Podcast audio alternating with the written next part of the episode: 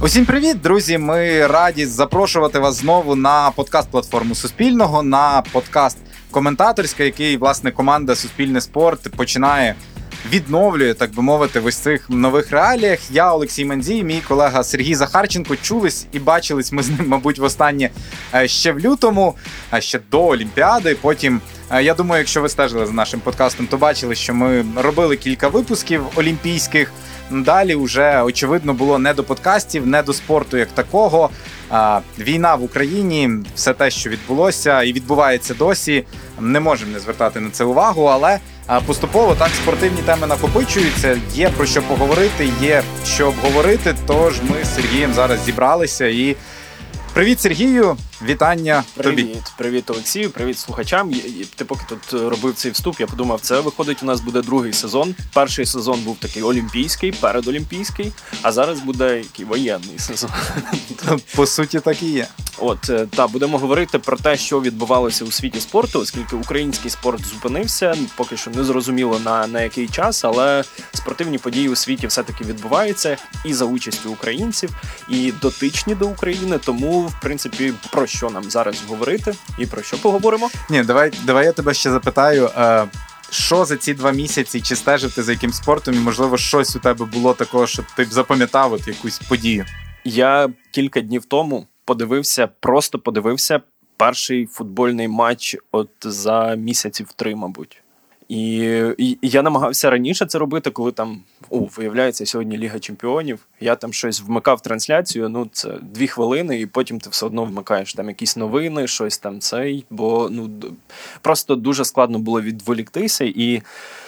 Сказати, що щось глобальне у світі спорту, за чим я справді так слідкував і намагався от не пропустити. Ну sorry, взагалі не було такого. Окей. Але все одно, ну як би ми не можливо не так детально слідкували там саме за змаганнями, але якісь теми, які е, такі навколо спорту, е, вони, звісно ж, потрапляли там і до уваги, і писали про це і на сайті в нас. І ну, сайт, в принципі, постійно працював, так і покривав усі новини. Тому переходимо до наших е, нашої сьогоднішньої головної теми. Да, я думаю, да. Ми от коли з Сергієм е, списались вперше, що пора вже щось щось робити. Е, якось ми зачепили тему санкцій проти Росії, санкцій у спорті саме, і десь здавалося, що ця тема вже себе вижила. Бо по суті, усі ці санкції вводили коли там наприкінці лютого, в першій половині березня там забирали турніри, е, дискваліфіковували чи відсторонювали спортсменів.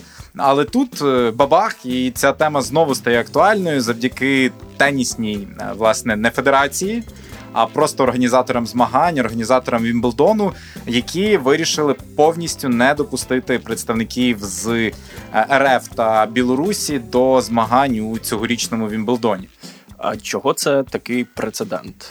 Ну, власне, це прецедент, бо е, в тенісі заборонили власне змагатися збірній Росії, збірній Білорусі у е, командних змаганнях, так звані там Кубок Девіса та Кубок Білі Дженкінг. Це от коли є прапор Росії, а усе решту на особ... на індивідуальні змагання це ніяк не поширювалося. Тобто спортсменки і спортсмени виступали далі без прапору, навіть там не нейтральний прапор, а без прапору. Але вони грали, здобували залікові очки, здобували призові гроші, і в принципі для них нічого не змінилося. І теніс не був, да, як там, наприклад, той ж футбол. Ну, от, якщо згадувати, от є насправді ж багато видів спорту, де Росію відсторонили повністю. Ну найшвидше, мабуть відреагували біатлонний е, союз, так коли і і білорусів, і росіян просто залишили поза змаганнями.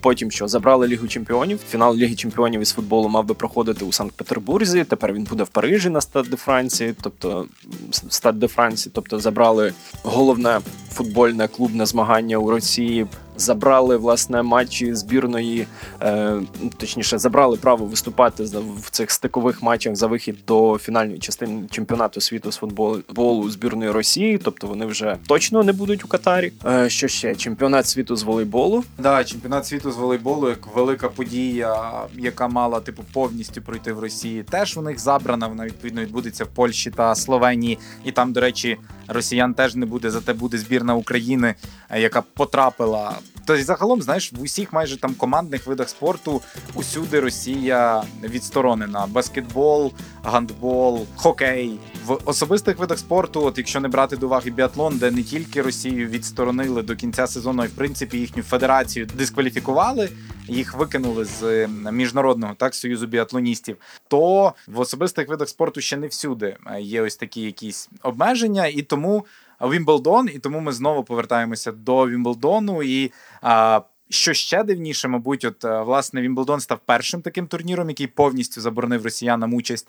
Але от мене десь здивувала знаєш, реакція на це. Тобто і WTA, да, да. Ну, я ще хотів ремарку вставити, що е, це перший турнір великого шолому, який сказав, що росіян і білорусів тут не буде. І ну за календарем першим буде Ролан Гарос. Е, там поки що Е, ну, все йде до того, що і росіяни, і білоруси там будуть, і білоруські, і росіянки так виступати. І тому це один. Ось цей найбільший турнір тенісний особистий, який сказав Sorry, але хлопці і дівчата без вас будемо. Е, да, і ось тут е, цікаво те, що ось міжнародні федерації, які власне представляють і мали б е, якось підтримати це ну тобто навіть не підтримати, а просто знаєш, е, ви відсторонили збірні. А тут ви ну яка реакція взагалі була? Да, мабуть, з цього треба почати. Що і WTA – це жіноча міжнародна тенісна федерація, і ATP – це чоловіча тенісна федерація. Засудили це рішення, розкритикували його, назвали його дискримінаційним. Е, що мовляв, не можна так з росіянами та й з білорусами. Розкритикував його і Новак Джокович. Що до речі, цікаво, бо з Джоковичем була попередня велика скандальна тенісна історія. Її ви можете прослухати, до речі, в одному з випусків, е, так би мовити, першого сезону е, Australian Open і недопуск Джоковіча. Там ми його дуже дуже детально розбирали. От, але організатори Вімблдону, в принципі, не зважали на, на всі ці слова. Оголосили про своє рішення навіть там за кілька місяців до турніру. Чому почався скандал? Давай якось е, спробуємо розкласти на на, на такі на детальки. Є ось дві спортивні установи, так які фактично визначають політику тенісу особистого, ну взагалі політику тенісу світового. Вони кажуть, що в принципі е, це окей, якщо російські і білоруські тенісисти та тенісистки будуть виступати, тому що е, ця війна це ну я зараз так уже своїми словами буду говорити. Це нібито не їхня війна, і вони такі ж, якби заручники цієї ситуації і якби вони не винні.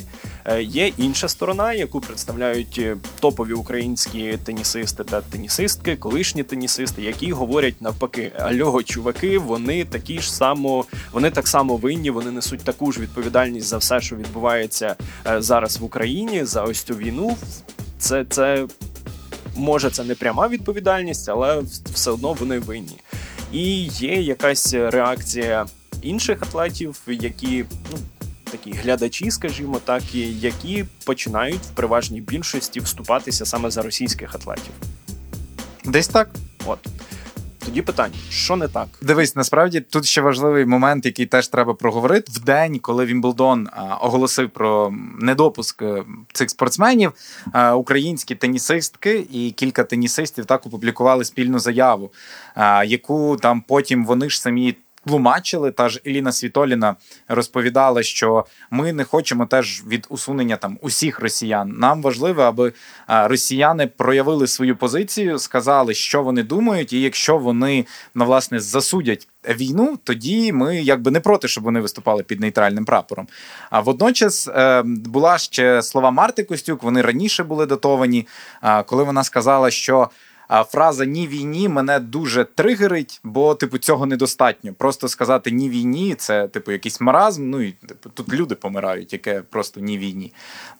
І українські ці спортсмени сказали, що там треба дати відповіді на три питання ось у своєму зверненні. Одне з них там чи підтримуєте ви режими так е, Путіна відповідно Лукашенка, інше там чи засуджуєте ви війну. І Поки що ніхто з російських чи білоруських атлетів взагалі не відреагував саме на звернення українок. І а що цікаво, ну якщо ще ще сказати про Вімблдон, тут важлива деталь, як на мене, це не вперше таке відбулося. Саме от з Вімблдоном з 45 по 51 рік на змагання не допускали німецьких та японських власне тенісистів і тенісисток. Ну це пов'язано з Другою світовою війною і з тим, що німці і японці воювали проти союзників, да, проти західного світу. І тоді там класне було формулювання. Ось якщо взяти там архівні видання. Британці це пояснювали тим, що тенісисти з Німеччини та Японії відсторонені від Кубка Девіса. Відповідно, ми можемо їх відсторонити від Вімблдону. В принципі, ситуації зараз виглядають аналогічно. Тенісисти з Росії та Білорусі відсторонені від Кубка Девіса, від Кубка Білі Джин Кінг, їх відсторонено з Вімблдону. Тому мені здається, що рішення організаторів Вімблдону, воно, типу, супер окей. Дивися, тут е, нашу позицію, як е, ну, все-таки дещо ангажованих оглядачів так цієї ситуації. Ну от я для себе якось розділяю на дві такі частини. Перша, я як представник країни, як громадянин країни, яка воює з іншою країною, я в будь-якому разі буду за те, аби ось представників країни-агресора не буде ніде. Угу. Це, Це якась частина ось цієї боротьби. Так е, немає росіян, кул. Cool. Я тільки за. Е, Є інша частина, і в мене так само виникають дуже багато питань до до того, як от е, відсортувати там, чи я не знаю, як зробити так, щоб якась частина, на нашу думку, там правильних росіян так брала участь, а якась частина не брала. Ну тобто, якщо чувак написав на камері ні війні, то Марта Костюк каже, що цього недостатньо. Окей. А якщо він скаже Я проти Путіна, ну але це це не вирішує якби проблеми. Мені здається, цього недостатньо для того, аби от зрозуміти там не знаю, якусь його чи позицію, чи ну може це його просто змусили, і він от ну переобулся, як кажуть. Mm-hmm. Так він вирішив: от якщо я цього не зроблю, то я не буду брати участь у великих турнірів. Окей, я це зроблю. А я там насправді буду ватник якийсь. Ну грубо кажучи, так я буду всіма руками і ногами підтримувати цю війну. Ну тобто я зараз не можу зрозуміти ось цього механізму, як е, ну як зрозуміти, ти свій чи ти не свій. Ну, знаєш, е, моя позиція схожа до твоєї. Це як в тебе є борщ, який ти тримаєш в холодильнику, і він скис. Ти ж не будеш шукати. Хорошу картоплину в тому борщі, ти весь борщ вилиєш. Ну так, це це питання якоїсь колективної відповідальності. Так там часто ми говоримо про те, що чувак, якщо твоя країна розпочала війну, навіть якщо ти проти неї, ти так само будеш нести відповідальність. Ну тобто, якщо ти проти війни, це окей але давай ти також бери на себе якусь частину з цієї провини. І якщо цього немає. То для мене це просто свідчить про якусь не знаю, інфантильність, про якусь ну це несерйозно. Доросла людина вона бере на себе і якісь переможні, там якісь позитивні моменти, але так само треба брати всі косяки, все погане, так що робить от твоя спільнота. Якщо в тебе є паспорт Росії, то ну відгрібай. До речі, е, по суті, один тільки тенісист, такий відомий, великий, е, ну мається на увазі за рейтингом, відреагував взагалі на відсторонення, не на недопуск Вімблдону. Це Андрій Рубльов.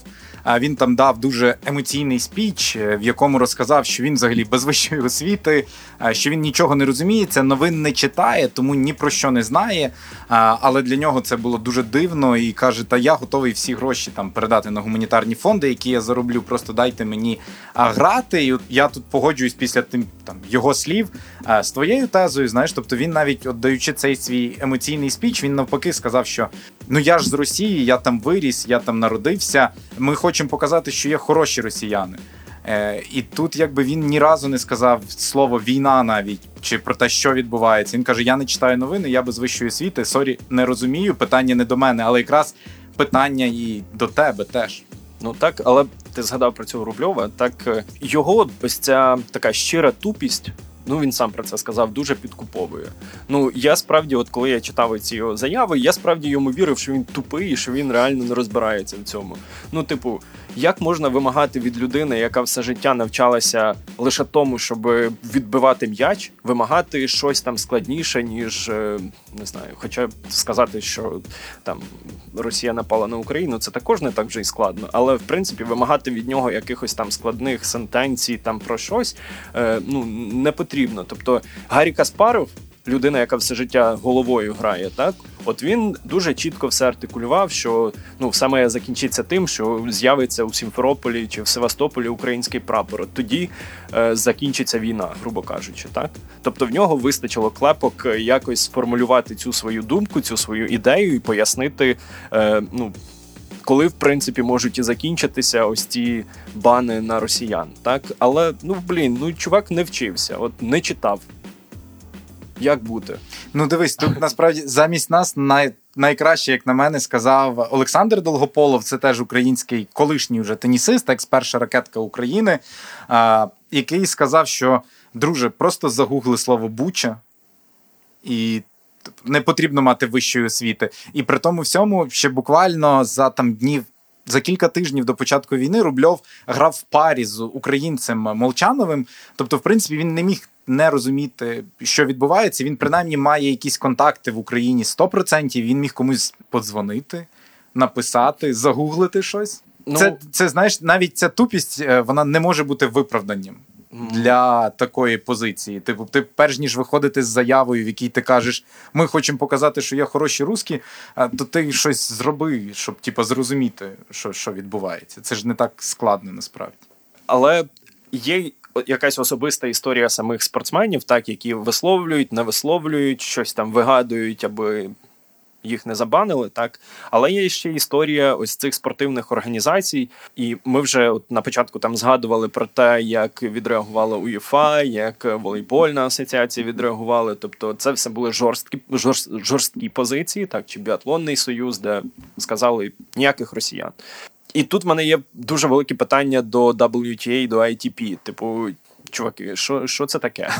Давайте якось е, чітко визначимося, ви ви за кого, ви де.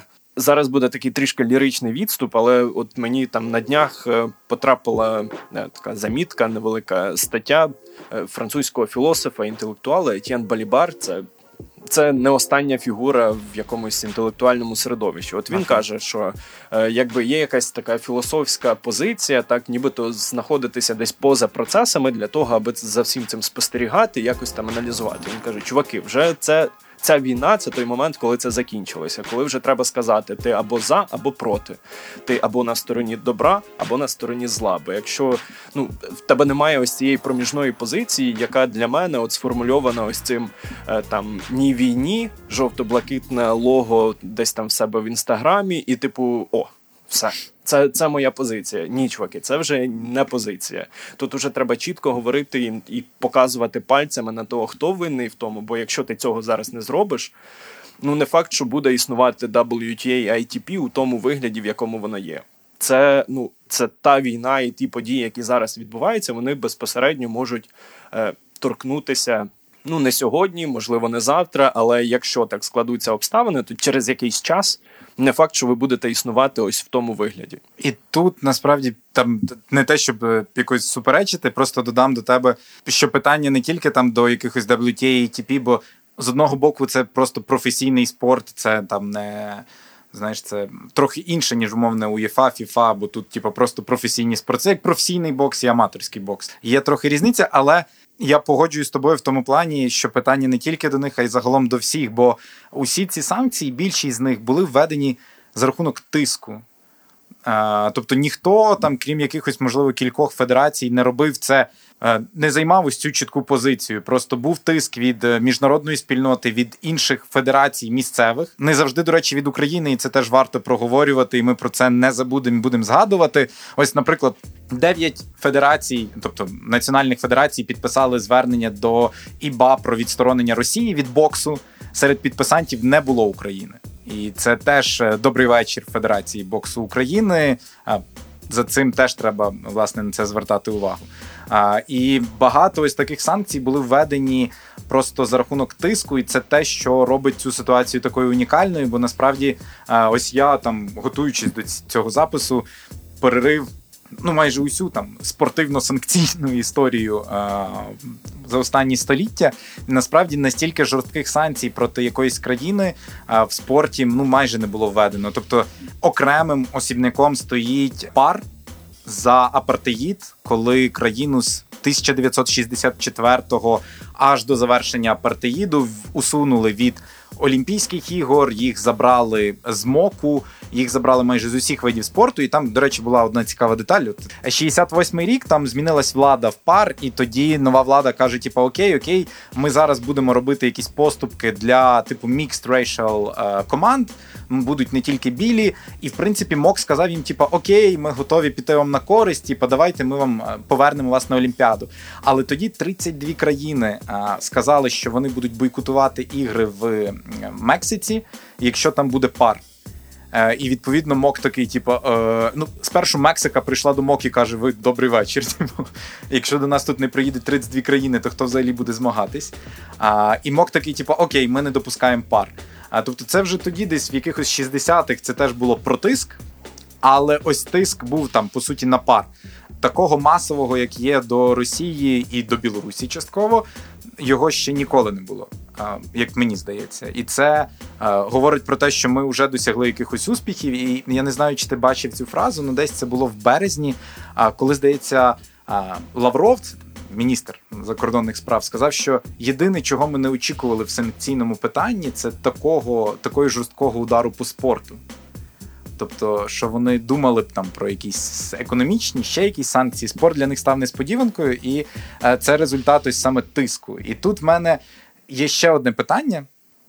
От ми кажемо, да, федерації по суті там зайняли якусь позицію через цей тиск. Але що буде, коли активна фаза війни завершиться? Ну тобто, давай, якщо перефразувати, коли ось ці спортивні санкції е, знімуть із Росії та Білорусі. Ну так, тобто е, вони зараз не дискваліфіковані ніде, вони просто усунуті там на невизначений термін. І тут, якби, ось це теж буде, мені здається, дуже важливим маркером, з якого ти боку. Ось це до твоєї попередньої тези, або будуть однозначно і федерації, і якісь змагання, які такі, ну, типу, все, війна тут по суті зійшла на ній, якийсь заморожений конфлікт, якщо там, не дай Бог, він буде, то, типу, ну все, давайте ходіть назад. І ось чи буде це маркером? Ну, це це взагалі глобальне питання. Так, е, коли коли це закінчиться, так ми ми е, живемо зараз, якби кожного дня ми дивимося на новини і дивимося на те, як буде тривати ця війна, скільки вона буде. Ніхто поки що цього не знає. Всі надіються і сподіваються на те, що воно буде якомога швидше, але це складно дуже сказати. Все залежить від того, що там на передовій на, на фронті відбувається. Я думаю, поки.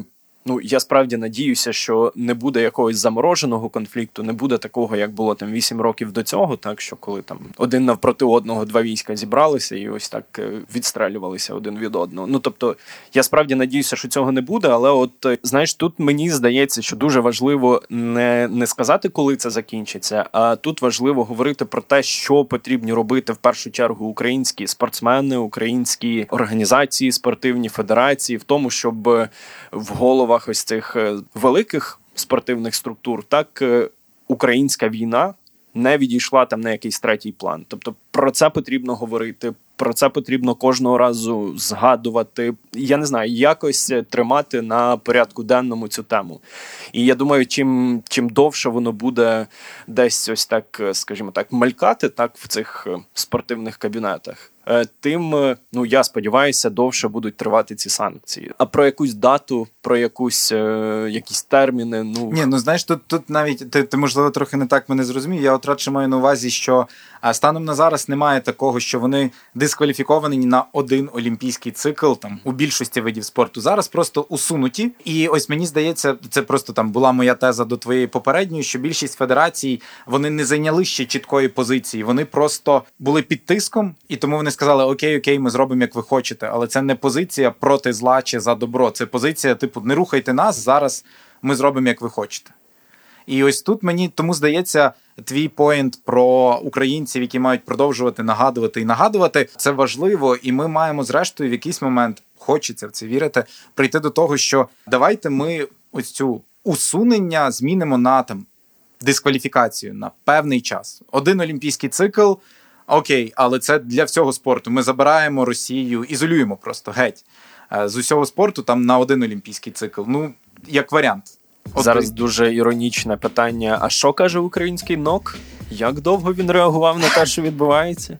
Знаєш, е, ну це вже ми будемо віддалятися трішки, якби іти далі, от е, по по нашій розповіді, але віддалятися трішки в бік від нашої головної теми. Але е, зараз те, що ми бачимо, що відбувається з українським біатлоном, з тим же ноком, з міністерством, так що є якась низова організація самих спортсменів, які кажуть: Ей, Ви, звісно, там в кабінетах, ви нібито головні по цьому спорту, але в нас, спортсменів, також є голос, і ми також можемо впливати на те, що відбувається. І знаєш, хто б там не був умовним головою чи президентом Національного олімпійського комітету, міністром е, з молоді і спорту, там якоюсь головою федерації, є ось ті спортсмени, які які мають говорити. Вони, в принципі, це й роблять, і вони вони є ось цими двигунами тиску тиску, і, і, і як ми бачимо, якихось змін. Так, і тут передаємо вітання Федерації біатлону. Так, ну ну те, що відбувається, це справді. Ну я не хочу говорити якась революція, але я впевнений, що ось ось ця війна, яка розпочалася, новий виток, він е, справді показав, е, що в українських спортсменів є якась суб'єктність, і вони можуть говорити і говорити різко, говорити неприємно для, для ось цих поважних людей, скажімо так. Але От з'явився якийсь стержень про українських спортсменів. Ми обов'язково ще поговоримо і про діяльність або бездіяльність е, федерацій, бо є різні приклади насправді, і є приклади, які дуже там засмучують. Є приклади насправді, які показують, що там можуть бути реальні зміни, або принаймні передумови до цих змін, яких могло могло не бути там більш ніж 20 років. Але, от повертаючись до основної теми типу обговорення, до до санкцій проти Росії, ось тут ми да, от доходимо до того, що яким має бути цей підсумок. Федерації мають показати, з якого вони боку, чи От дивись, е, я згадував про те, що насправді не було майже таких санкцій проти жодних інших е, країн раніше, як ось зараз введені проти Росії, і це по суті да каже, що порівнювати те, що було раніше, з тим, що є зараз, не дуже коректно, бо ну змінився світ, в принципі. Тобто, те, що було 50 років тому, ті якісь політичні, суспільні, якісь медійні умови, так вони зараз зовсім інші. Тому згадати можна, але ну для порівняння дуже багато є змінних. От і тому мені здається, е, що дуже важливо нам не тільки е, говорити про те, що круто, що є ці санкції, бо їх раніше ніколи й не було. Але давайте й ми будемо там е, спільно з іншими федераціями, які там нас підтримують, саме національними, говорити про те, що давайте говорити про дискваліфікації, про конкретні терміни, про конкретне усунення, про те, аби за півроку за умови завершення гарячої фази війни у нас не повернулися назад усі росіяни. Бо тут питання якогось морального теж боку, типу, а як взагалі з ними бути далі? А Як я згадую Олімпіаду там 56-го року, коли до Олімпійських ігор були допущені і Угорщина, і СРСР. А тоді я нагадаю, да була ось теж війна СРСР, яку розпочала в Угорщині, і тоді е, ці дві збірні е, зійшлись між собою у півфінальному матчі з водного пола. Я не бачив цей матч. Я занадто юний для цього. Але е, цей матч називають типу битвою Blood in Water, щось таке. Тобто там було дуже багато по суті м'ясорубки. Е, для уникнення ось цих ситуацій я вважаю, бо це буде стосуватися не тільки України, е, да, це. Балтія, Польща, країни, які ось які теж розуміють, що можуть бути наступними. Вони теж, я думаю, будуть не готові. Це от вже моя якась особиста думка, але не готові повертатися до змагань з росіянами. Тому нам усунули зараз круто. Дякуємо за це рішення. Дякуємо навіть не всім, бо є ще певні федерації. Але давайте говорити про конкретні терміни дискваліфікації. Ось це буде справді показ, як на мій погляд, здається, за чи проти. Ну, може, вони сумніваються в тому, що Росія в цьому вигляді взагалі буде існувати. Це... Знаю. Ну це це дуже таке відкрите і ну де в чому риторичне, мабуть, питання. І, і знаєш, я сумніваюся в тому, що буде якась така одно. Якесь одноголосне рішення різних федерацій, різних видів спорту стосовно росіян. Я думаю, є якісь види, де там російське лобі, можливо, не так е, я чогось підозрюю, що там фігуристи, які були на ось цьому мітингу на стадіоні, так на е, якусь там річницю окупації Криму. Я думаю, що вони повернуться. Ну от в мене є якесь таке відчуття, що ну роль Росії в фігурному катанні дуже велика. Є якісь такі от перестороги, що там росіяни ось ці всі з'являться знову, не дивлячись на те, що вони робили, за що вони виступають, і, і взагалі.